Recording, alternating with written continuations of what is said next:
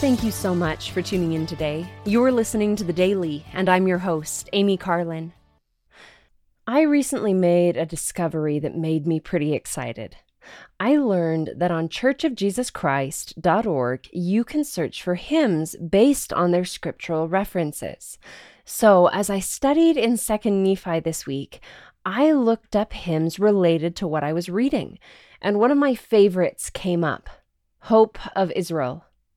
Hope of Israel, Zion's army, children of the promised day, see the chieftain signals onward and the battles in array. Hope of Israel, rise in might with the sword of truth and right. Sound the war cry, watch and pray. Vanquish every foe today. See the foe, in countless numbers, marshaled in the ranks of sin. Hope of Israel, on to battle. Now the victory we must win. Hope of Israel, rise in might, with the sword of truth and right. Sound the war cry, watch and pray. Vanquish every foe today. Strike for Zion, down with error. Flash the sword above the foe. Every stroke disarms a foeman. Every step we conquering go. Hope of Israel, rise in might with the sword of truth and right. Sound the war cry, watch and pray. Vanquish every foe today. Soon the battle will be over, every foe of truth be down. Onward, onward, youth of Zion, thy reward, the victor's crown. Hope of Israel, rise in might with the sword of truth and right.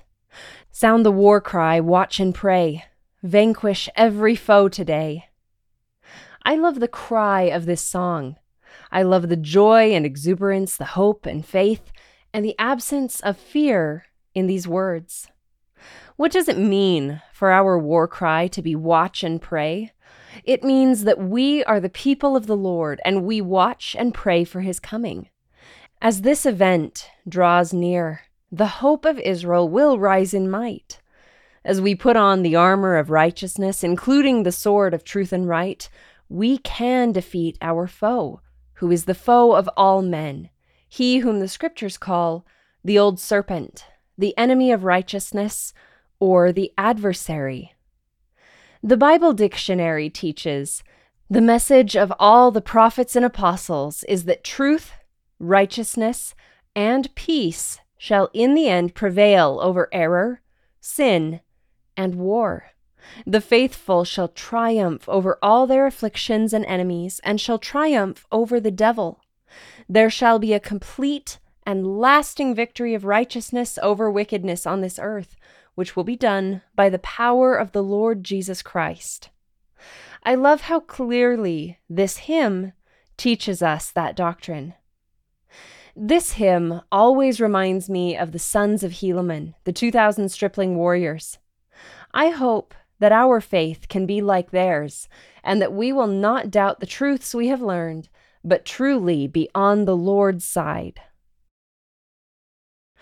Thank you again for listening today.